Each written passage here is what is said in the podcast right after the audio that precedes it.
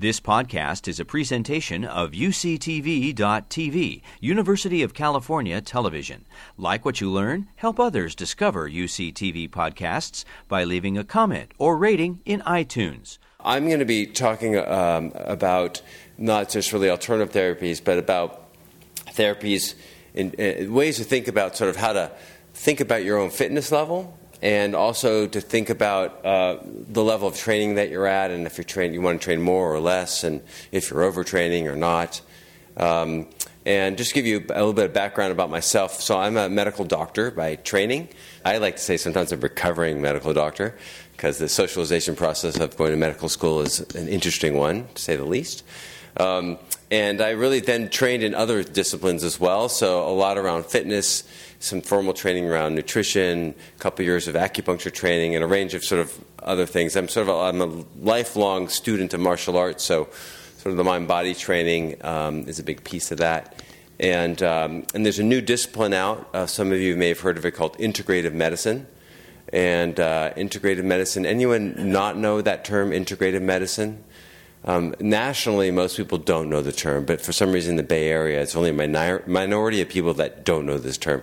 Um, no surprise, Bay Area being the cutting edge, leading edge, um, I think, place in the world. Um, but I'm biased.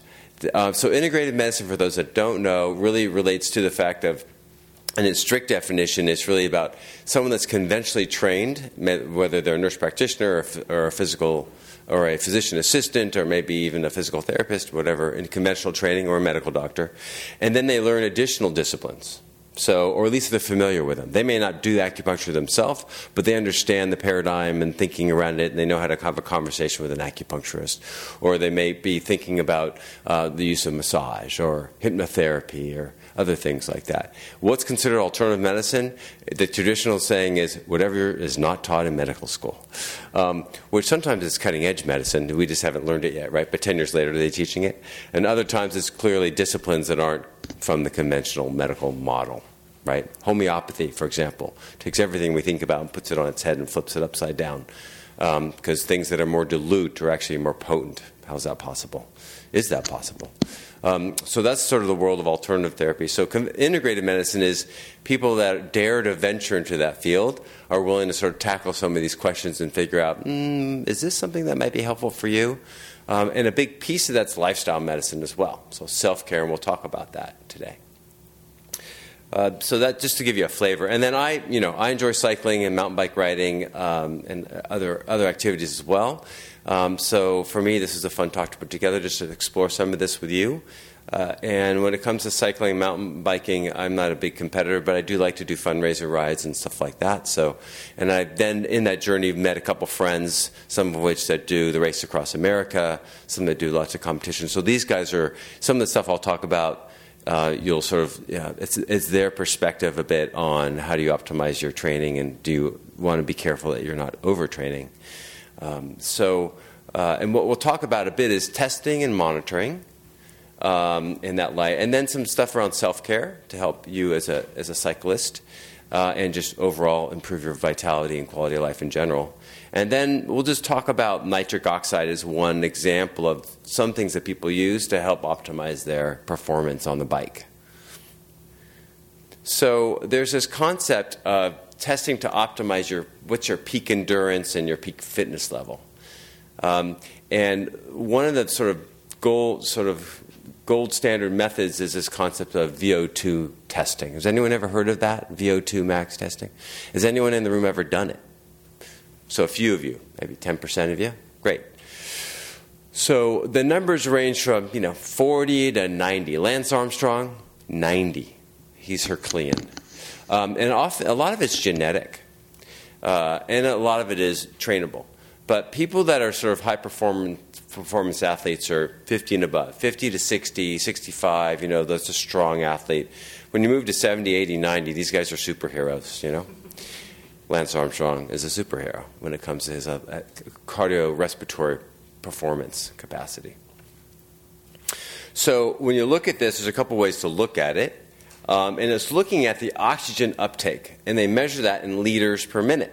So I have one of these machines in my practice, and I, uh, just to let you know where I practice. So I have uh, a practice in Marin County at Cavallo Point Lodge. If any of you have ever been there, I'm fortunate enough to have a medical practice there.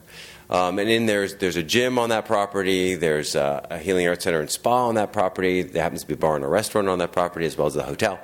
Um, and there's beautiful hiking trails. So and there's the water. So I actually take my patients for a swim in the ocean, for a mountain bike ride from there uh, sometimes a road ride from there, or put them in the gym, or go hiking. So there's a lot of sort of opportunity.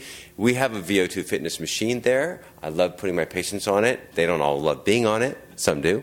Um, and so we get, and I'll show you an example of one patient that we put on it uh, and some of the results.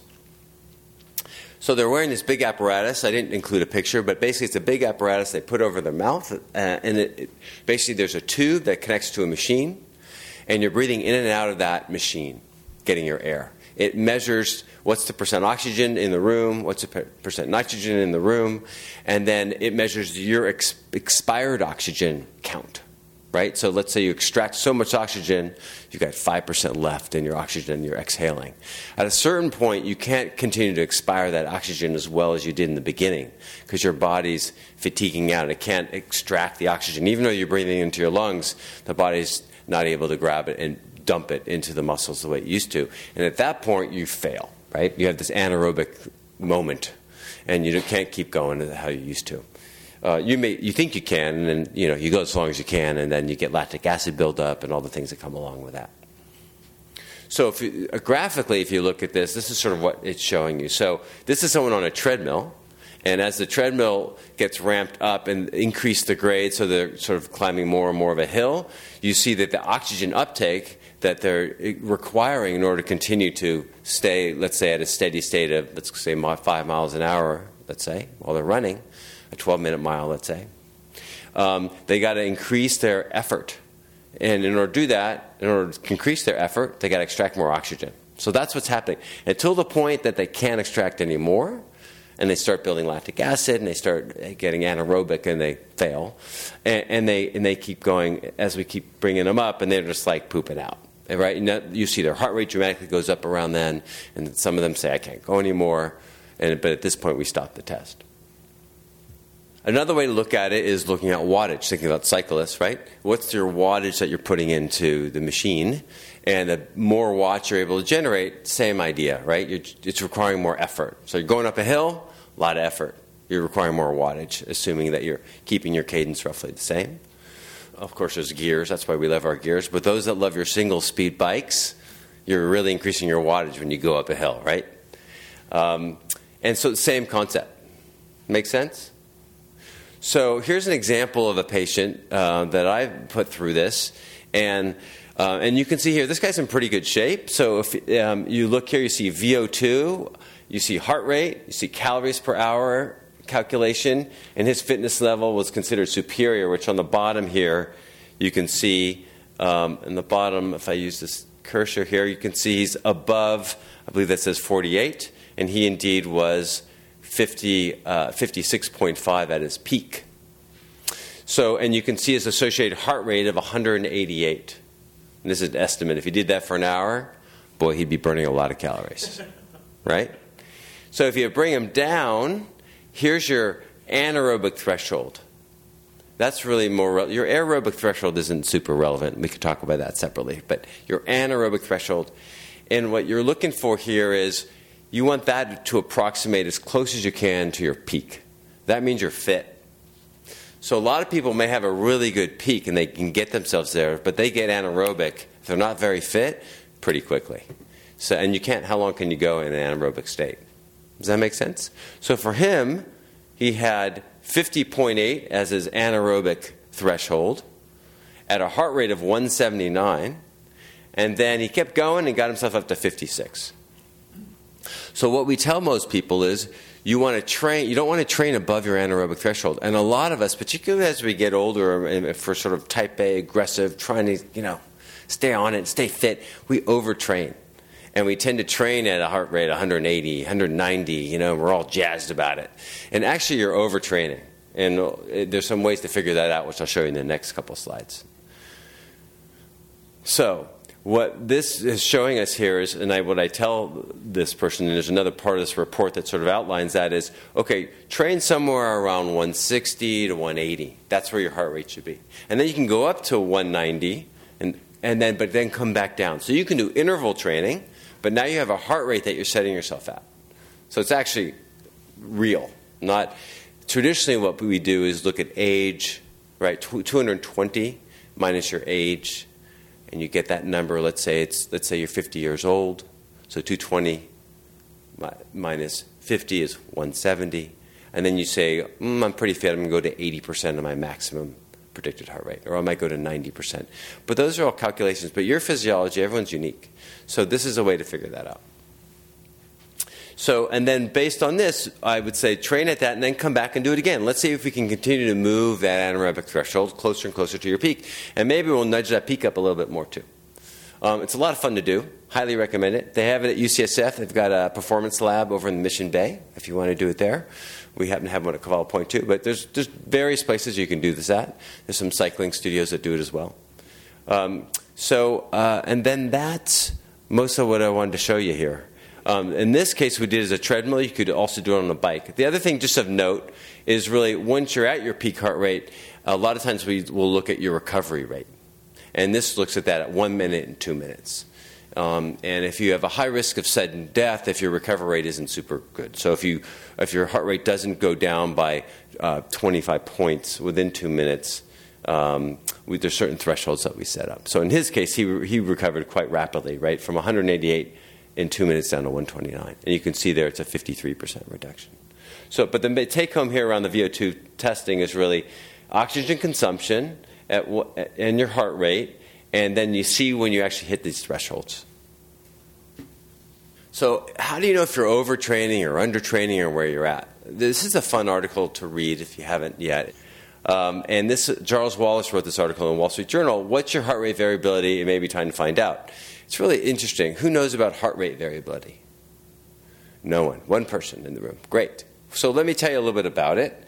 Um, heart rate variability is looking at the, the interface between your mind, your nervous system, and your heart. And your heart is highly innervated by the nervous system. You get scared, your heart rate goes up.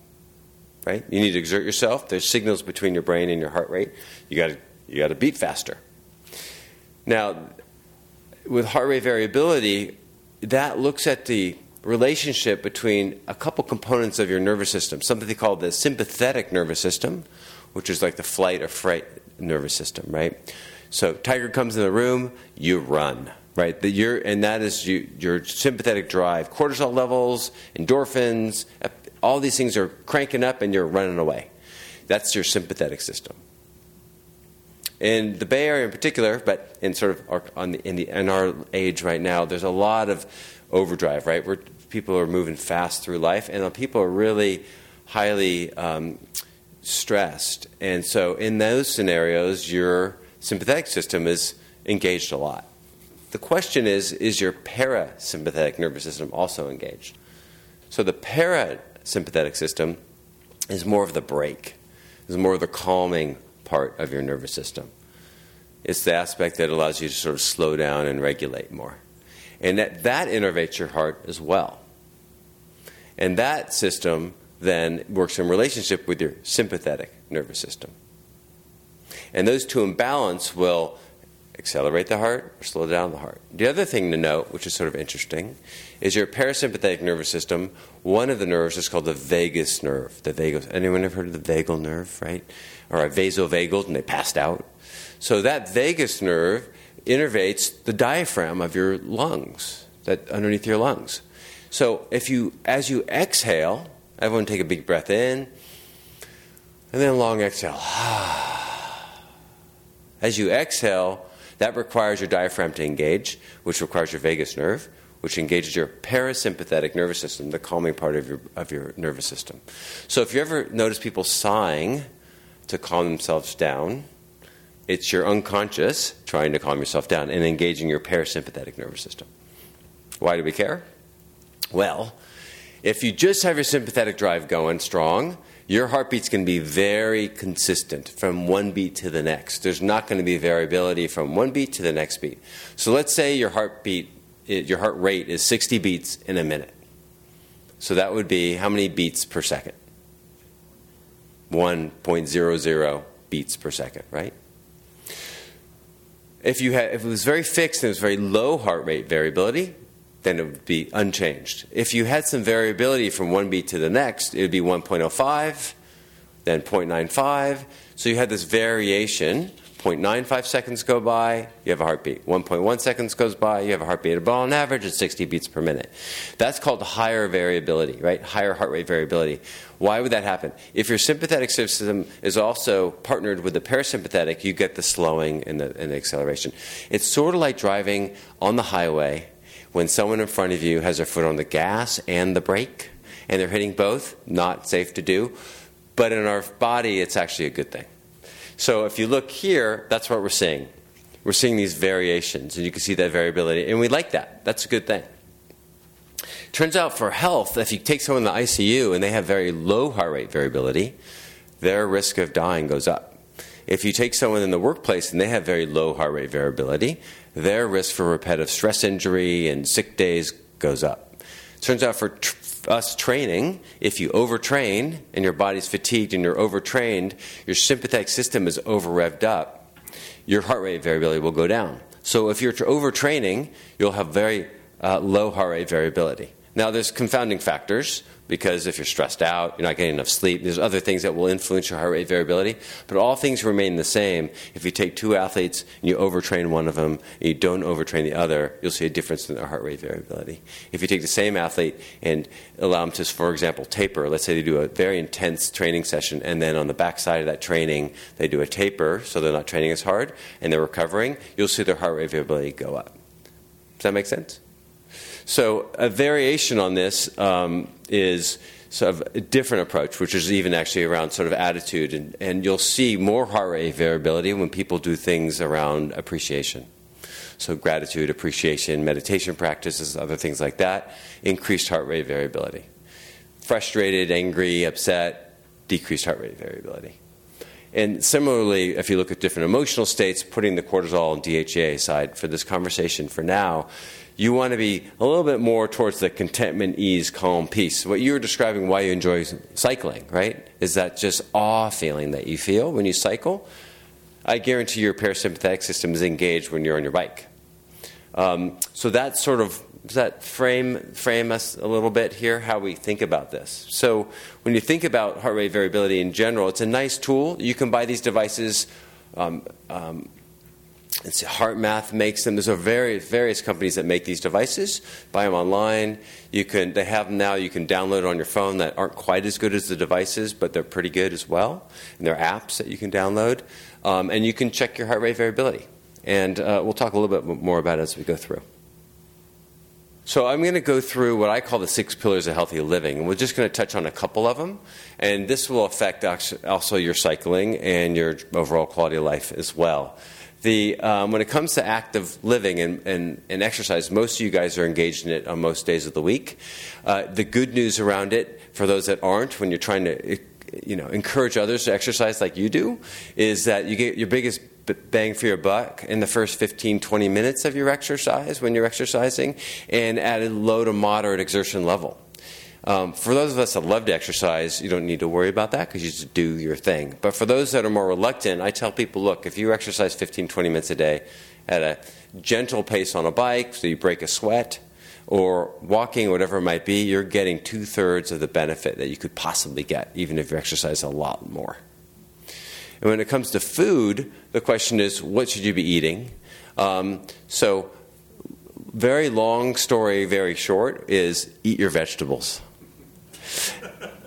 It turns out that with every serving of vegetable that you eat, whether you're going from zero servings of vegetables to one a day, or six servings of vegetables to seven a day, you have a reduction in mortality by six to eight percent, depending on the serving. Which, so even if someone doesn't eat any vegetables, if you have them eat one vegetable serving of vegetables a day, they just reduce the risk of, of dying, whether it's from cancer, heart disease, stroke, respiratory illness, across multiple indices with every serving that they eat. So, who knows about this concept of a ketogenic diet? Ketones floating around in your body. So, this is becoming a new trend, um, and I think it's really interesting. It's worth exploring for those that are interested in this sort of thing. As our bodies age, we use glucose less well than we used to, particularly for insulin resistant. And having more ketones in your body isn't actually is a very, very good source of fuel for our cells for our brain and for our muscles. So, different ways to get there. Some people do evening fasting. So, if you just fast roughly 14 hours a day, best done in the evening. Um, so, let's say you stop eating around 8, don't eat again until 10 in the morning, maybe do a little exercise in the morning before you eat. You'll actually reduce body fat and get in a mildly ketogenic state mild ketones floating around your body. And it's actually beneficial. And there's a lot of research coming out. One of the senior authors, Rick Hecht, who actually here is here at UCSF, just published a study looking at this, who's at the Osher Center for Integrated Medicine, and looking at a lot of physiologic markers and how they change from a cardiovascular and di- diabetes perspective. Um, and, and ultra endurance athletes are do- looking at this more and more as well. The other ways are eating a high fat diet high, ideally healthy fat diet with very low, basically no carbohydrates. So it's a 70% fat diet. 70%. That's a lot. 20% protein, which is where most people make the mistake they eat too much protein, and then 10% carbohydrates, which is really all non starchy carbohydrates, so basically vegetables. And the sources for fat are ideally like avocado, nuts, full fat dairy, things like that, and less on the, the meat side. Um, so uh, those are, and then there's intermittent fasting. So those are the different options within this ketogenic diet. I invite you to explore more. It's a bigger dialogue than we have time for today, but I thought I'd just mention it. Sleep is quite important, um, and I'm a believer in napping. You see many people enjoy napping as well, whether they do it consciously or unconsciously, whether they plan it or not. Um, but sleep is actually quite an issue in the United States, and there's a reason why it's the number one category for the most funding that pharmaceutical drug companies give to direct to consumer advertising. So, on those, all those ads we see, this is the, one of their top c- categories because we have trouble sleeping. Exercise is a great way to promote sleep, and there's many other methods, but I encourage you to get the right amount of sleep for yourself and find ways to, to improve your sleep. One of the biggest causes of disrupted sleep is the mind and is stress. So I encourage you to sort of explore what are some things that you do, exercise being a great one, um, and other practices as well to think about how is it that I can improve my quality of sleep? How is it I can improve my ability to stay focused, stay in the present moment, keep a clear mind?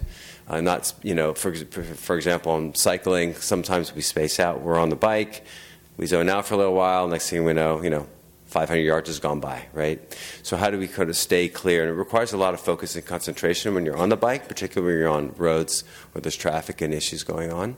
So I encourage you to try some of these practices. Uh, meditation's one option, yoga, martial arts, which I'm a big fan of.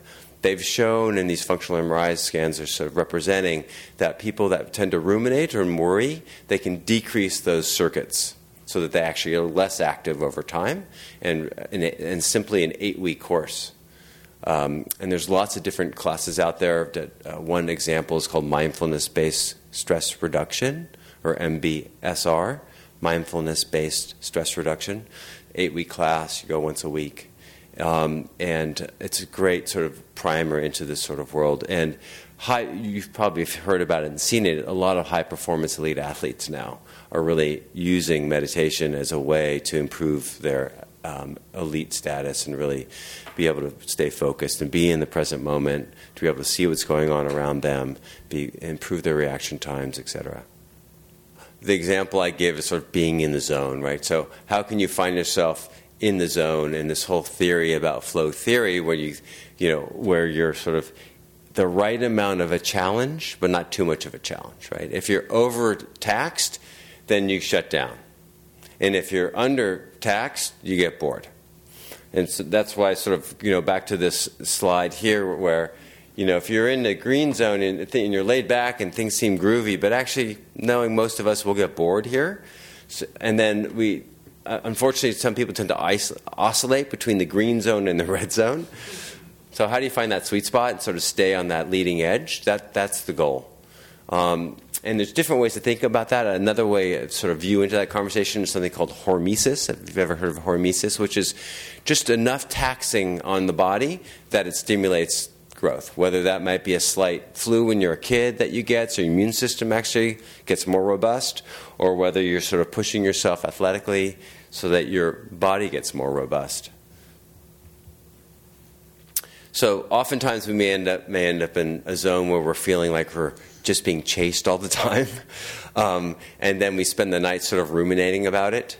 Um, this this graph is sort of depicting the phenomena of you know the challenge is long gone, but the person in the blue is still physiologically just turned up and thinking about it. And to be sort of learn to be notice when that happens so that you can bring yourself and become more of that red person than the blue. The final piece I think that's relevant just to think about is our experience of our stress is more important than the actual stress itself. So let me say that again. Our experience of how we walk through life and the stressors that we come upon is more important than the actual stressors themselves. And the reason I, I, say this is that there's been some amazing work. Um, uh, Elissa Epel, who's here, and Elizabeth Blackburn, who's also here, and they, recent, have a recent book out around telomeres. They've been doing this work for quite some time. Has shown, and the original studies were looking at moms, moms with chronically ill children. And what they showed was if you take all moms with chronically ill kids, they're pretty stressed out. You know, it's a lot, big care burden, lots of responsibility. They had them fill out these forms, a form called a perceived stress scale. It's a 10 point, it's a 10 question survey. You can get it online. It's pretty quick and easy to fill out. And it turns out those moms that felt that had a higher perceived stress actually had shorter telomeres, meaning that their cells were aging more rapidly, than the moms that actually had low perceived stress. So if you're a mom that didn't feel as stressed out, you weren't aging as quickly at a cellular level than the mom that was. And they, of course, controlled for all the objective measures of stress. You know, the amount of hours that they were up, how much they were sleeping, how much care burden there was, etc. And then there's been lots of studies since looking at all sorts of different populations confirming this phenomena. So I invite you to just reflect on that. You know, when a car cuts you off and you're on your bike, how angry do we get, you know, and how long do we sit with it? It's hard. It's not easy not to, to um, have issues. And as some of you have probably seen, you know, and heard about the events in Mill Valley and other places where people have gotten off their bikes and literally beat up drivers. How do we how do we manage that rage? So and get into a place like like like if these guys can be this calm, gosh, can't we? Um, so I want to spend a few minutes talking about some supplements. I'm just going to talk about sort of one main pathway called nitric oxide pathway, and uh, sort of interesting one. If any, has anyone heard about uh, using, for example, beet juice in cyclists? So that's so people have been using that. I also actually recommend it to lower blood pressure. It's actually relatively effective. Um, and other sources, sources such as arugula, and there's other actually foods out there that have a lot of nitric oxide for people with high blood pressure. But in this case, for athletic performance, the goal is here is is to basically the dietary nitrate that you ingest then gets converted by the bacteria in our gut to nitrite, and then that in turn becomes this nitric oxide that then we can use in our body for to generate energy. And so the benefits they've found is, you know, it helps with blood flow regulation uh, and muscle contraction.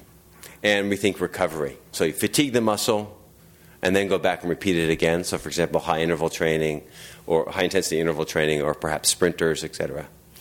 Um, so it's really interesting. So people have been using a few different things. L-arginine alpha ketoglutarate you'll find around in different supplements. L-arginine alpha ketoglutarate, and beetroot juice. Um, typically, in the studies, and there's various studies, randomized controlled trials looking at particularly beetroot juice, they'll take about 150 or 140 cc's, so that's roughly five, five ounces of beetroot juice. And in that, it's about 800 milligrams per day, basically, of this beetroot. Um, and they found uh, re- time, uh, different studies, but one of them, for example, found not so much an increase in your ability to, uh, of your maximum power, but an increase in your ability to get to maximum power quicker. So the time over, over sort of maximum um, exertion is quicker to that peak. So, for example, for sprinters, for example. And then they're able to stay there. And different studies shown they've been able to stay there longer, or they're actually, some studies have shown actually improvement in actual performance and in maximum load. So different studies out there. It's still all in the works, and you know it's still interesting to explore. It's not definitive. Um, same with the L-arginine. Um, but I can tell you, I've experimented with the L-arginine alpha ketoglutarate as a product that I've used um, over the counter, dietary supplement. Um, and it, it, granted, it also had caffeine in it, which many people use. Um, but I can remember doing this, and, um, and I've done just pure caffeine, like the goo caffeine, see what that's like, and then this. And I've not told my, my mates that I'm cycling with, you know, just to see if they notice a difference. And one of the rides we did, they're like, man, you were doing great on that segment. And I handed them a little stick of the stuff. I'm like, okay, now you try it. You tell, let's see what happens. Um, it's worth experimenting with, assuming you don't have any contraindications. Most, most people don't. Um, and, but I find it quite, quite interesting and fun to, to explore. Um, so I, will stop for now, and we've got about 10 minutes or so for questions. Um, so happy to entertain them. Yes. Great. Yes. So your question about fat, ketones or ketogenic diet and how do you get in a ketotic state? So, you know, you may have heard of diabetic ketoacidosis. That's not what you want to have happen, and that that won't happen to you. Um, you get in this mild ketosis state, and there's different ways to check it. If you want to be sort of one of those guys that's checking and measuring, you can pee on a little stick that'll show you it. Um, there's a more reliable method, which is to do a, a skin prick um, and, and, put into a little machine, and it'll measure the amount of ketones that you're producing, which is typically mild, somewhere one to three, roughly, rather than 30, which is people that are in diabetic ketoacidosis. Um, the ways to get there are so evening ketosis, as many days as you can a week, but typically, yeah, most days of the week. So you stop eating around eight or so, and eat again around 10 in the morning. And by that time, you will have used all the glucose that's in, in your bloodstream or in the liver and depleted it, particularly if you exercise uh, before you eat. There's one study that did a randomized study, and they looked at this and they found that um, it was it wasn't it was slightly different than what I'm describing, but basically they got folks in a ketogenic state, and those folks uh, athletes actually had three, additional three percent uh, body fat reduction uh, loss because it was pulling fat for fuel, which is great. Um, so, to answer your question, most days of the week would be ideal. Now, the other option is fasting, and you could do pure fasting, or there's a, uh, uh, a, British physician named Michael Mosley, I believe his name is, and he wrote the 5 2 diet, and there's a whole bunch of stuff that's come from that since.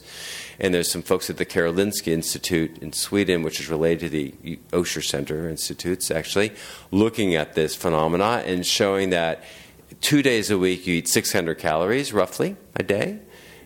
And the rest of the time you eat whatever you normally eat. Now, Michael Mosley says, you know, you can eat all your potatoes and everything that you want, which I'm not a fan of, but, you know, the British diet. Um, but two days a week you're doing a modest fast, and that is shown to have been quite good physiologically as well. So those are the two options, other than the one I mentioned before about the ketogenic diet. Yeah, so VO2 max testing is not readily available, can be expensive. And your comment about power meters, if I can comment on power meters, meaning sort of looking at your wattage production. Yeah, and you can. There are. There. I, was going to put the equation in here. There is an equation that you could use to look. If you know your body weight and your wattage, you can estimate your VO2 cons- uptake. And I presume that's what you're looking at. And that is a, a you know reliable uh, surrogate marker. It's not as good as VO2 max, but people use that as well. Um, it's a little bit different because you know, is it peak? Is it sustained? Um, you have to sort of calibrate certain factors of it, but that, that is another method of doing it. Do you have access to that? Yeah, right. Because the pedals are a thousand bucks, and it's two hundred bucks or so for VO2 max testing. So, uh, so the first question was about uh, VO2 max uh, readings off a of Garmin. Is that what you said? Yeah, so I didn't realize they actually do that now. Um, and I haven't compared it to the VO2 correlates here. Um, it's an extrapolation based on, you would require wattage, I presume, the pedals and your heart rate, yeah. So it's using that formula that takes in it has to know your body weight and your the wattage production, and then choosing that formula. So that's that's basically what it's doing. I, I, I would just use wattage. I mean, it's really just using wattage and figuring out from there. Although, you know, to be fair, I can remember standing side by side with my, you know, a six foot four, 250 pound cyclist and a, you know, a 140 pound cyclist and me, and there's different wattage being produced. We're all going the same rate, so there is there is a good reason why you want to look at kilograms. So I think it's reasonable to do, um, and but I haven't done the head-to-head comparison. The second question you had was about uh, how intense did you work out if you have if you're fasting. Um, the studies looked at just moderate intensity when they were doing it. It wasn't high intensity, um, but everyone's different. So I happen to do CrossFit the past couple of years. I've started doing CrossFit for fun, see what that's like. Um, and I don't work out. I don't eat before I go in, and so that's pretty high intensity. And then I leave and go, you know, eat. Um, I do fine, but you know everyone's different. I wouldn't rec- I wouldn't start that way. Yeah, ketones. Yeah, so you get this distinct smell um, that your partner won't like being around. Um, so it's funny because I have several patients that are doing the ketogenic diet and like to exercise, and their partners are all complaining to me about this. They're like, Jesus, his breath is just like, smell it. Yeah, so there's a distinct so that's, an, that's a, a, way, without measuring it, uh, you could also know. Yeah, yeah magnesium glycinate. Uh, glycinate. Uh, magnesium, do I have an opinion about it? For what purpose? It's great for lowering blood pressure, for muscle relaxation, for sleep. I don't know. I mean, the only thing I could think about is its ability to reduce cramping. Um, so perhaps he's using it for that for that reason. But I don't know how it would increase, you know, uh, skeletal func- muscle function, but uh, it's worth looking up. I don't know, but could, it definitely is used for, to reduce cramping. So we'll use it, you know, if you're on a, a century ride or something, and avoid cramping up. But um, magnesium is an important piece of that. Yeah. So I. Um, I'm not sure. I, uh, so I have, just so you know, I have no vested interest in any of the companies I've mentioned, nor the ones I'm about to mention. Um, I really have no, no conflicts there at all. Um, and I don't know them all. Um, so what I do is look at the labels. A lot of them are filled like you know Gatorade is horrible to drink, right? So a lot you got to look at the label and see what's in it, right? Um, artificial coloring, high fructose corn syrup. There's uh, lots of sugar, like that stuff you want to avoid. Um, with that said, uh, some of them are high quality. The, the one I use is a product by Xymogen called ATP Ignite, and um, that was what I was telling you about. It's got a little caffeine in it, it's got the L-arginine in it, and that has been really interesting and effective. It takes about a half hour to kick in and lasts for a couple hours, two hours roughly, and then it wanes off. And um, so there are some products out there that are that are good, um, and I would just encourage you to read the label. Uh, and ideally, the companies are third party vetted, so there's a quality assurance program that the companies are engaged in because they don't have to actually put in the bottle what they put on the label. Let me say that again. Supplement companies are not required to put in the bottle what's on the label. Well, they're, they're required in theory. So the FDA says you have to, and that if they audit you and you don't have good good manufacturing practices, they can come in and fine you and do stuff. But the FDA, as you know, doesn't have the resources to do that, so they don't get audited. So I encourage people to like look on the label and see if there's a third party that's tested it, whether it's USP or NSF. There's a couple companies out there that do that. No, I think so. There's science on all sides of that conversation. Carbs, you know, do you carb load before you work out? Should you have more carbs? Is, should you be protein loading? Um, there's arguments on all sides of that conversation. So I tell people to experiment and see. I think everyone's physiology is a little different, um, and I tell people to experiment. Oh, interesting. Yeah. So, question about cramping. Um, so, I, I electrolytes replacement, right? So, and there's lots, you know, whether it's osmosis or Nuun. There's lots of different companies out there. Those are really helpful. Um, and in my experience in talking, you know, personally and with with other cyclists, um, some people notice a difference between the different ones, and some, a lot of people don't, and they think they all work pretty well. It's a matter of how palatable they are, but it is really important to to keep enough of those of those around. Um, and then stretching, uh, of course, before and after cycling is another big piece. Magnesium plays a big role as well.